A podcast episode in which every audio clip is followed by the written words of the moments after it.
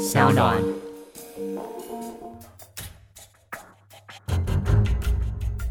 什么是真相？什么是正义？跟着台湾建识权威阿善师，重返那些离奇轰动的命案现场，请听阿善师的见识实录。各位听众朋友，大家好，欢迎收听今天的阿善师的见识实录。我是阿善师谢松善。大家好，我是子荣。那这一个月呢，非常感谢大师兄呢来代班我的节目，也感谢呢很多听众朋友呢持续的留言给我们。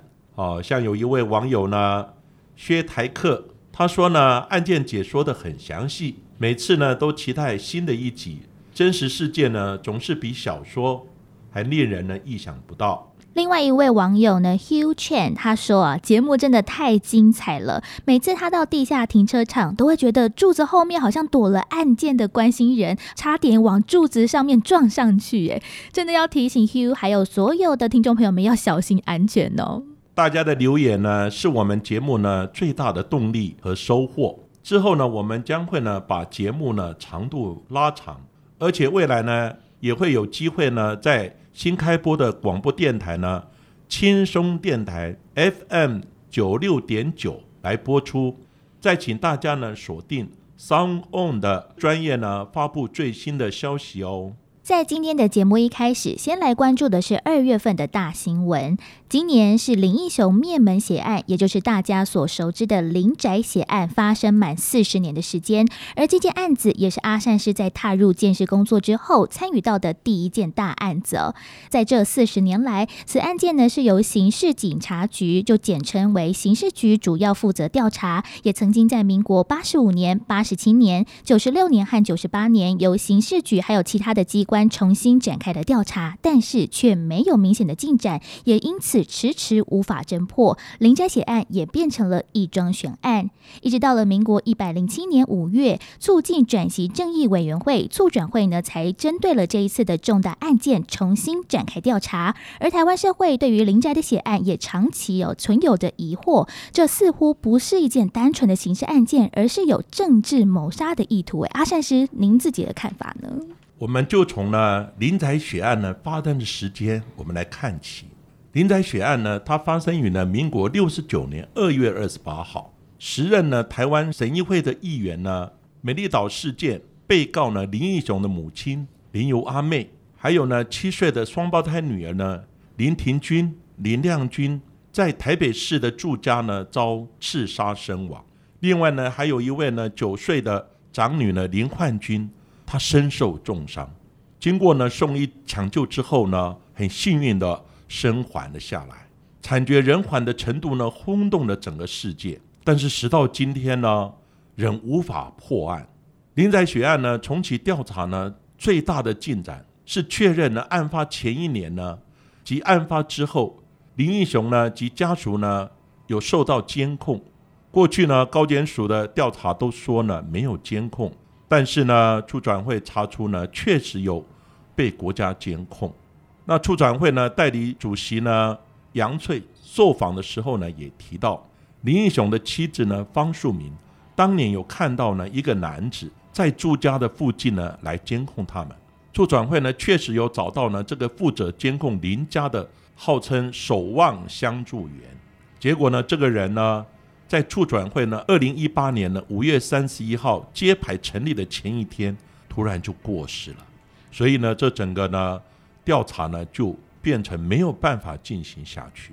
促转会主委有杨翠，他也提到，在去年八月份，其实已经向国安局有调阅了两千多件的解密档案，而其中发现有人在案发的现场哦，曾经用林宅的电话打电话呢给金琴西餐厅来找一名好像叫做王春风或者是王春发的人，研判呢这通电话很有可能是凶手所拨打的，所以呢这一通的监听的录音带呢就格外的重要。但是呢，在后续哦，疑似在案发。之后遭到了销毁。根据的国安局六十九年三月十号的内部签文表示，二十八号监控林宅电话的录音带已冲掉，是否这样子就间接证明出当时的执政党国民党政府有涉案的嫌疑呢？当然不能说，我们也不敢说这个案子呢，到底是不是跟当时的国民党政府呢有关？不过呢，为什么林仔会被监听呢？因为呢，在民国六十八年呢十二月十三号，美丽岛事件呢进行了相关的被告呢大逮捕之后，由于呢施明德他脱逃，那情治机关呢为了掌握呢相关人士的讯息，所以呢有下令呢宪兵司令部。在林义雄的住宅呢，有装设窃听的设备，因此呢，监控记录呢相当的多元。在那时候呢，因为美丽岛事件呢，而且那个时候几乎呢，政府对于一些呢，在当时呢称为党外人士的，哦，基本上呢都想要掌握相关的一些讯息，因此呢都有进行监听的工作。那林宅血案呢，这个案子当时还有一个名称。叫做呢波云专案，那其实呢，在每一任的政府呢，都很想破这个案子，也都很重视呢重启调查，希望呢能突破这个案子。那另外呢，我之前呢有跟田秋瑾的妈妈呢，就是田妈妈哦，有一起上过电视节目，听她说呢案发的经过。林英雄呢当时呢因为美丽岛事件呢被关在呢军事监狱，政府呢当天呢。就让他保释出狱，但是呢，田妈妈不敢呢对他提到呢他的妈妈双胞胎女儿都遇害了，而是呢直接呢把林英雄呢带到医院。那林英雄呢首先先听到妈妈惨死的讯息，当时整个人疯狂似的狂叫，之后呢再听到呢双胞胎女儿也遇害了，几乎整个人都崩溃了。这个时候呢他精神呢几乎没有办法控制。所以呢，医生只好使用镇静剂呢，让林英雄呢稍微沉睡一下。那其实呢，这个案子，因为呢，案发的时候，我那时候呢刚毕业，算是一个菜鸟，所以呢，进入现场的时候，我是最小的，所以呢，我必须带着呢所有的工具，嗯，然后呢进入现场，我只发现呢现场就是一堆人，根本挤都挤不进去，而且呢，当天是我值日，所以。所有的事情，所有的资讯必须由我来会诊。但是呢，在当时呢，六十九年，距离现在四十年前，当时的观念、科技、制度呢，都不是很完善。第一个就是现场没有好好的保全，几乎所有的大官都到达了现场，而且呢，大家没有穿鞋套、戴手套，现场几乎破坏了。第二点呢，当然四十年前跟现在的科技不能相提并论。当时呢，生物的基证，譬如说像血液啊、精液、唾液等等，只能做到 ABO 的检验。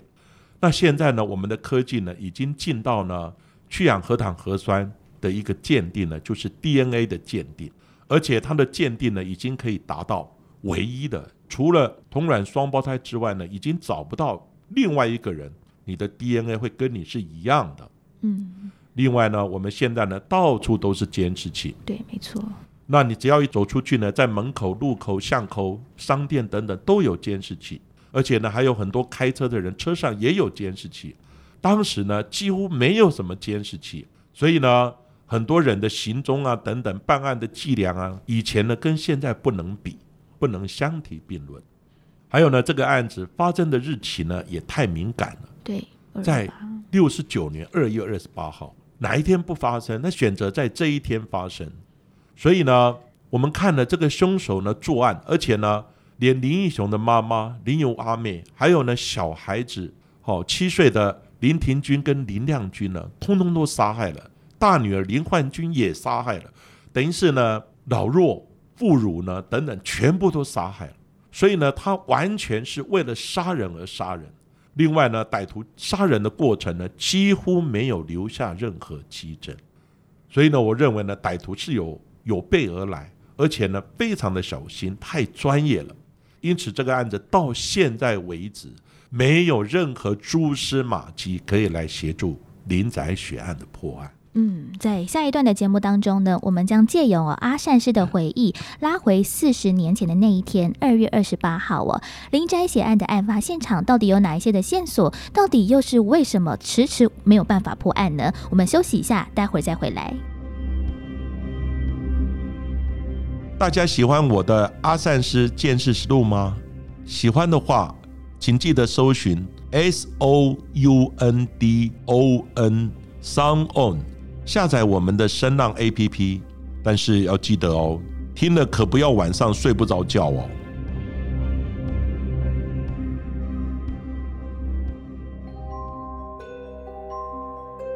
时间回到了四十年前，也就是民国六十九年二月二十八号，当天的中午时分，位在台北市信义路三段三十一巷十六号的林义雄住宅遭到了入侵，凶嫌对于林义雄的母亲及三位女儿行凶，造成了三死一重伤的惨案。这起命案其实也轰动了台湾社会。阿善师是当时的案件承办人哦，是不是可以请阿善师来描述一下当时办案的状况呢？是的，我们现在呢回顾当年。刚好那一天是我值班，所以呢，我就负责接电话。那我接电话的时候呢，我一听，哎，在信义路三段的地方发生一个命案。结果呢，后来呢一查呢，那个地方呢就是林义雄的家。接完电话以后，跟长官报告。那长官呢一知道这个案子的严重性之后，马上呢召集组里面的人员呢。那我是那时候呢算是刚入门不久，是一个菜鸟。所以呢，我就负责整理一些器具呢，跟着学长们、跟长官们呢一起就到达了现场。嗯，那民国呢六十九年二月二十八号呢，在当天呢，林英雄的太太方树敏呢，早上呢，他是前往了军事监狱，哦，也就是呢现在的这个人权的那个园区呢，来探望呢他的先生呢，就是林义雄。当时呢，林义雄呢，他是因为美丽岛事件。被呢警备总部呢来收押，后来呢探完监之后，于是呢中午的时分，方树明呢他又打电话回家，按照平常家中的作息呢，因为呢这个林义雄入监呢，为了帮忙家计，所以呢林义雄的妈妈呢，她有到一家公司呢去帮忙煮饭，还有洗碗的工作。那照理讲呢，他应该煮好饭菜了，应该回到家了，可是呢却没有人接听。那到了呢十二点十分呢，到十二点三十分的时候，那方树明他有三度呢打电话回家，因为呢没有人接听，所以呢他就非常紧张，赶快呢请田秋瑾呢拿着家里的钥匙返回呢林家呢去看看。到了下午呢一点十五分的时候，田秋瑾呢他是乘坐呢公车哦前往林宅，到了呢差不多下午一点半到一点四十九分之间呢。他到达了林家，田秋瑾首先呢看到林仔的铁门，他的落地窗的那个玻璃窗呢，它是开着的。接着呢，他开始到室内查看呢，在林义雄夫妇的卧房呢，发现了受伤的大女儿呢林焕君。接着呢，在要往地下室的楼梯转角处的地方，发现了林义雄的妈妈林由阿妹呢倒在血泊之中。那铁酒警呢就很紧张，赶快的就报警，并赶快呢将呢奄奄一息的林焕军呢送往仁爱医院。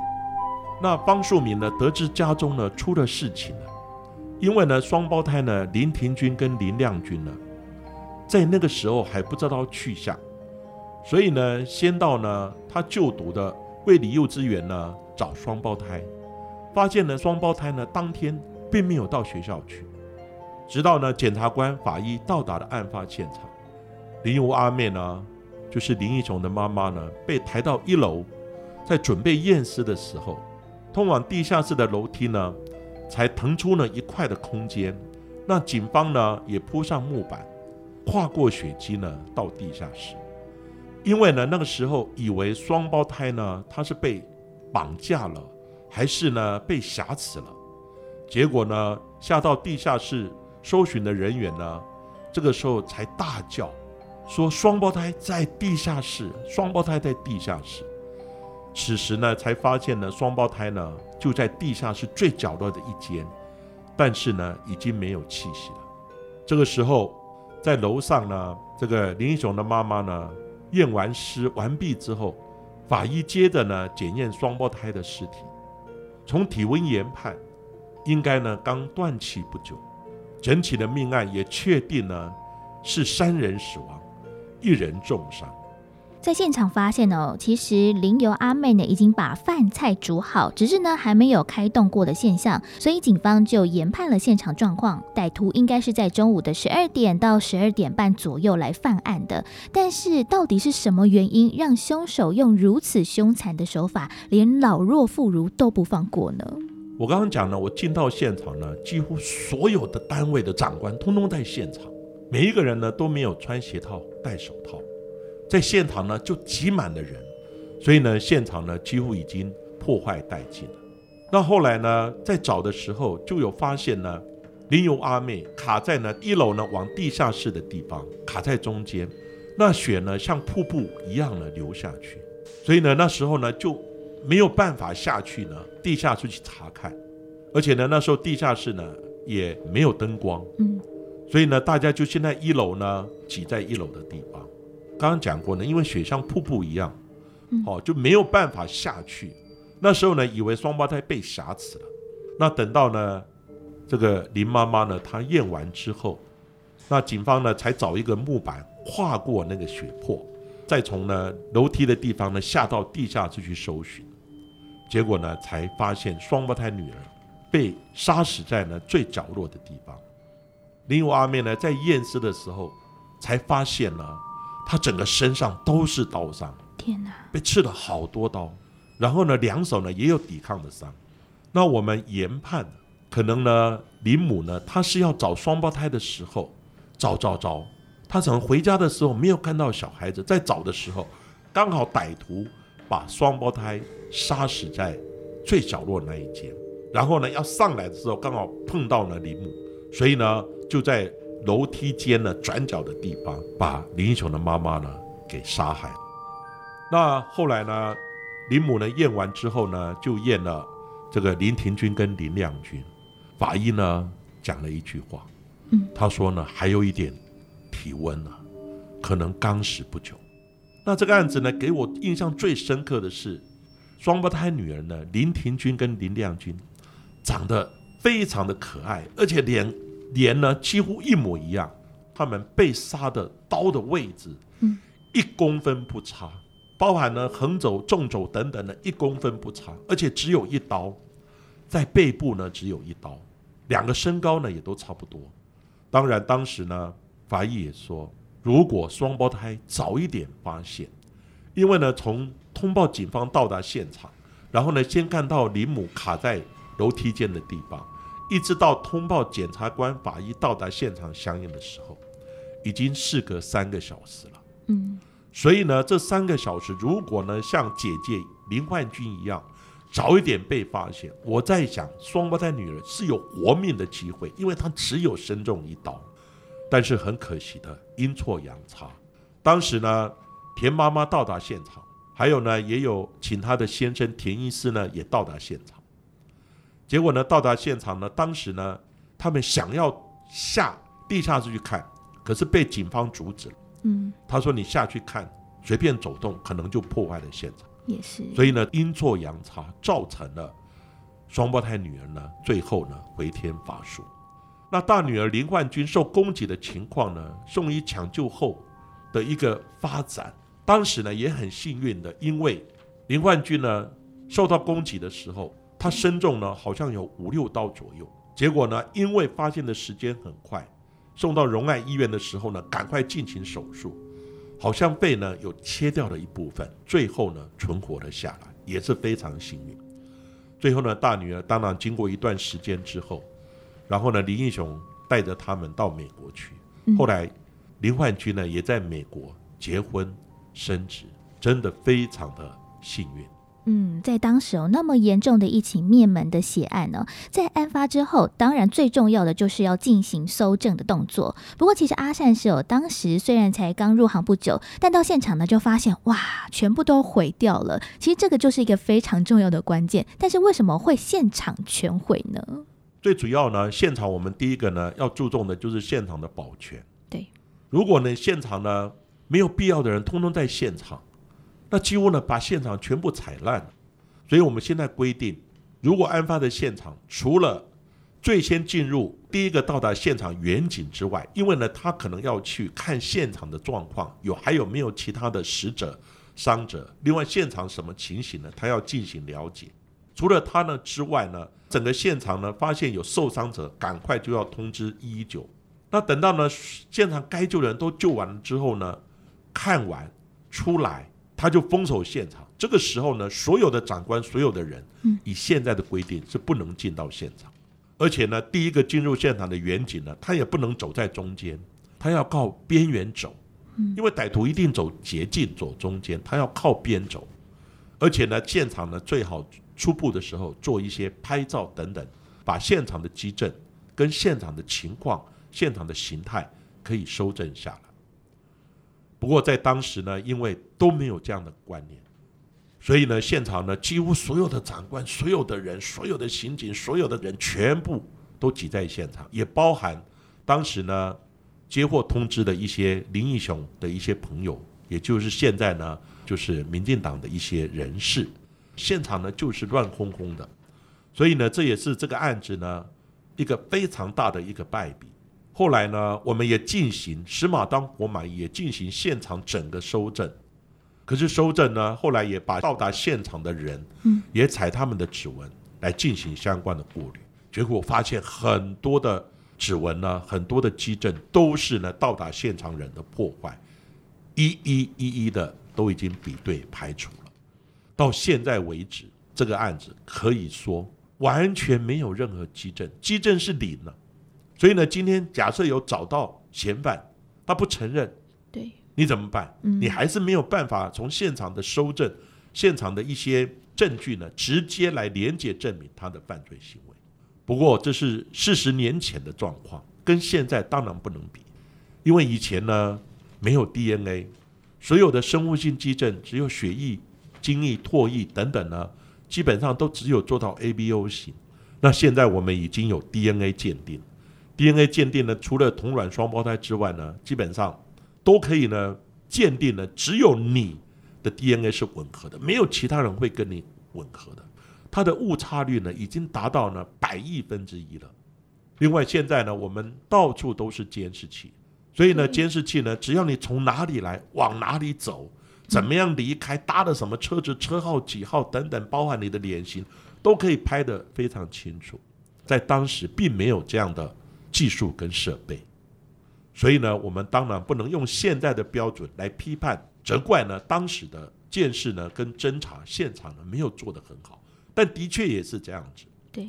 所以呢，因为现场破坏了，所以呢，林宅血案即使有相关的涉嫌人，但是呢，很多东西就没有办法从证据呢来连接证明。另外，这个案子呢，也因为凶手太专业了，太小心了，他是有备而来的。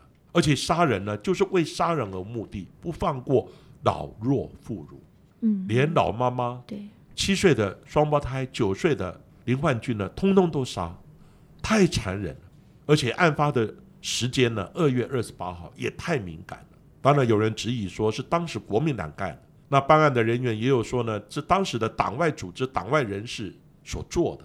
另外也有人讲呢，是国外的一些。恐怖组织，甚至于呢，可能是中共等等呢，为了制造国内的慌乱。但是不管怎么样猜测，最重要的，你现场破坏的没有证据，这个案子就没有办法去破案。所以呢，就一直延宕了四十几。但是在这件案件当中，可能还有一道的曙光，也就是呢，唯一生还的大女儿哦，林焕君。根据事后的口述，其实当时凶手进入到了林宅的时候，门就是这个大女儿林焕君开的。但是照理来说，他有看到凶手的脸，他开的门，他应该会有印象吧？其实我们现在可以做一个实验，比如说呢，我不告诉你，然后呢，突然有一个人从你眼前呢这样晃过去。嗯，请问你可以说出他穿什么衣服吗？身高吗？然后呢，他怎么样，长个什么样子吗？其实呢，一个突发的状况，尤其对一个小女孩来讲，根本就很难留下深刻的印象。这是我们一般人，除非你真的专注在那个点，否则的话，突然一个影像从你面前晃过去，是目击者常常对她的衣着啦、对她的身材啦等等呢，常常呢都会看错。所以这个案子呢，当时呢，因为林冠军放学了，嗯因为平常呢，他家里面有一些林英雄的朋友啊等等会来家里面，所以习以为常。嗯，来一个陌生人，他认为也不是非常特别的，因此他也没有特别去注意。后来呢，因为他被歹徒刺伤了，身上中了好像有五六刀，受伤之后呢，疼痛惊吓过度，这个时候呢，记忆当然更模糊了。在这样的情况之下，他要指认呢，真的是困难重重。曾有目击者说，有看到呢，当时有个蓄个大胡子的一个男子呢，到现场呢去按电铃。那尤其是外国人，如果留个大胡子，一个络腮胡的话，其实看起来都蛮像的。也是，所以呢，大女儿要说到她家里面那个歹徒的长相呢，其实是蛮困难的。但是呢，根据相关的资料显示，他只是说瘦瘦高高的，然后呢穿个西装，有打领带，但是不认识，不过有一点面熟。所以呢，他根本对这个人呢长相啊等等，其实呢很难明确的做一个说明跟辨识。他并没有呢提到大胡子的特征，因此呢也无法呢证实。后来有一个家伯呢被证人指认呢去暗电铃的就是家婆，可是呢林万军没有办法指认，而且也缺乏相关的证据来证明家婆跟本案的关系，所以这个案子呢到最后又继续的延宕下来。在当年呢，民国六十九年，其实是阿善是有从警官学校毕业之后开始做这样子一个侦查人员，也算是呢刚开始从事鉴识相关的工作。但是在当年呢，鉴识其实是一个非常冷门的职业。阿善师之前也曾经提到过，之前其实在刚入行的时候非常的害怕，而且呢很胆小。但是呢，也是透过了这一次的林宅血案，让阿善是有决定要专心一意的往鉴识的方向来做发展呢。其实林宅血案呢，对刚毕业的我，因为我六十七年毕业，他是六十九年，对我来讲呢是印象非常非常的深刻。虽然经过四十年后，现在我还是不忘了现场血淋淋的那个样子。最重要呢，像林母那么慈祥的一个妈妈呢，也被杀了。非常可爱的双胞胎女儿林庭君跟林亮君也被杀害了。还有林焕军也受伤了，而且呢，也为了这个案子，当时呢，到了追诉时效的时候，大家期望说，是不是过了追诉时效，凶手会跳出来说承认这个案子？但是呢，追诉时效一过的时候，还是没有看到凶手的踪迹。不过最重要的是，现场根本就没有任何证据，所以呢，这个案子即使家伯承认了。即使有人跳出来承认这个案子是他做的，你又如何从现场的基证来推论他跟案件的一个牵连关系，来证明他的犯罪？这是这个案子呢最大最大的一个问题。在阿善师的见识实录节目最后，要带着大家一起来认识什么是见识哦！阿善师呢，曾经也是李昌钰博士的学生，而且李博士呢，曾经也说过尸体会说话。当然呢，这句话没有那么可怕啦，不是尸体真的会开口说话，而是要跟见识人员说如何去判读哦尸体的一个姿态，然后接收到尸体它所透露出来的讯息。像是在之前我们曾经提到了，就是呢双胞胎在被发现的时候，身体摸起来还是有一点点温度、微温的状态，但是要如何从我们尸体的温度来研判被害人遇害的时间呢？阿善师，那我们见识小百科呢，第一个要跟各位谈的就是怎么样去推论呢死亡的时间。嗯，因为死亡时间呢跟作案时间呢，基本上我们可以做一个推论，哦，就是呢你从死亡时间死了多久，再往前推你作案的时间，再来看他有没有在场。嗯，哦，如果呢他的确不在场，或者是说那个时候影像有找到他等等，好、跟时间呢来做一个比对，看嫌犯呢真的是不是他。那我们呢一般呢从尸体的变化来推论的死亡时间，当然第一个就是呢这个失温。那失温呢，人死了以后呢，体内的热度呢产生的机能就马上停止。对，所以呢，尸体的温度呢就逐渐的开始下降，自然的会冷却。一般死亡之后呢，数小时内，虽然肩部呢可能还有一点点的温感，但露出呢空气之中的一些四肢啦、面部啦、额头啦等部位呢，就会呢开始比较早冷却。就是呢有衣服保护的地方，可能就稍微慢一点，但是裸露在外面的，基本上呢就会很快的随着我们的室温呢慢慢的下降。那正常的体温呢？我们以三十六度来讲，嗯，死亡最初的十小时呢，它每一小时大概会下降一度左右。刚开始会比较快，之后呢，它的速度就比较慢。每一小时温度呢下降大概零点六到零点八度 C。如果呢下降大概两三度的时候，我们触摸人体呢就会感觉到有一点冷的感觉，对，马上可以感觉出来，跟我们正常的体温。好，已经有温差了。那温度呢？如果下降到十度，经过呢大概几个小时之后呢，下降到十度的时候的尸体呢，我们一摸就马上会注意到呢，它不一样了，它已经没有体温了。这个就是湿冷的现象。这个时候你手感呢就会像触摸到物体常温的物体一样的冰凉的感觉。嗯，这个温度呢，基本上怎么样量？对，法医建议呢是量那个肛温，好，就是呢在验尸的时候，我们可以从哦尸体的肛门的地方用温度计呢来量它的肛温。不过呢，尸体死亡的时间基本上呢不是只有单纯从温度，有时候你夏天或是室内比较热的温度比较高的，跟冬天，还有呢寒带的地方、冰冷的地方，它的下降的速度。都不太一样，还有有穿很多衣服，没有穿很多衣服，这些多少都有一点影响。所以湿冷只是其中一个部分。另外呢，死亡时间的判断还可以看它僵直的程度，还有呢，我们称为尸斑，就是呢血液的下沉。那所谓僵直呢，就是呢人开始死的时候，刚开始是软的，嗯，可是经过一段时间之后呢，它会开始僵直。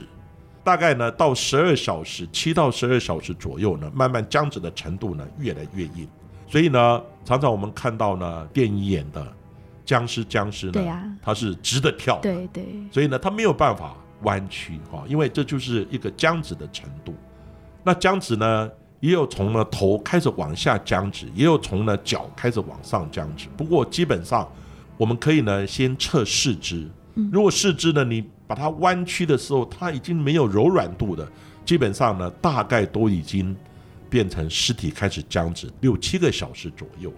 那但是呢，僵直到差不多二十四小时左右，它又开始会缓解。僵直不是一直持续的，那缓解呢，基本上也是经过一天了。这个时候，体内的这个腐败呢，就会加速的进行。这个时候就已经会闻到一些尸体腐败的味道。还有一个呢，就是尸斑。尸斑呢是指血液的下沉。那我们在活的时候呢，心脏有压力，所以我们的血呢会循环我们全身。所以我们常常讲血压，血压。人如果血压低的时候，你血冲不到我们的全身的器官的话，尤其是脑部，嗯，很可能人就会昏迷，最后导致死亡。所以血压对人来讲是维持生命非常重要的一部分。可是人只要呢生命的机能呢终止之后呢？心脏停止跳动，那当然血呢就没有帮补来压到全身，所以呢血怎么样跑到哪里去呢？它会受到我们地心引力的影响呢，它就慢慢会往下下沉，下沉之后呢，再从血管的地方呢慢慢渗到组织，慢慢渗到皮下。所以呢，有时候尸斑你看起来就跟我们平常讲的皮下淤伤、淤血的那个状况，好像被打的那个状况一样。所以有的人呢，以为你看这个身上到处都是被打的伤，其实不是打的伤，基本上呢，那个都是血液的下沉渗到了皮下的地方所称的尸斑。当然，尸斑呢跟你那个尸体的位置是有关。对，比如说你死的时候是趴着，你尸斑会在脸部前胸跟我们腿部的前面的地方出现。那你如果是仰的话呢？那你尸斑会在我们的后头部，还有我们背部、臀部，还有呢腿部的后面的地方会出现。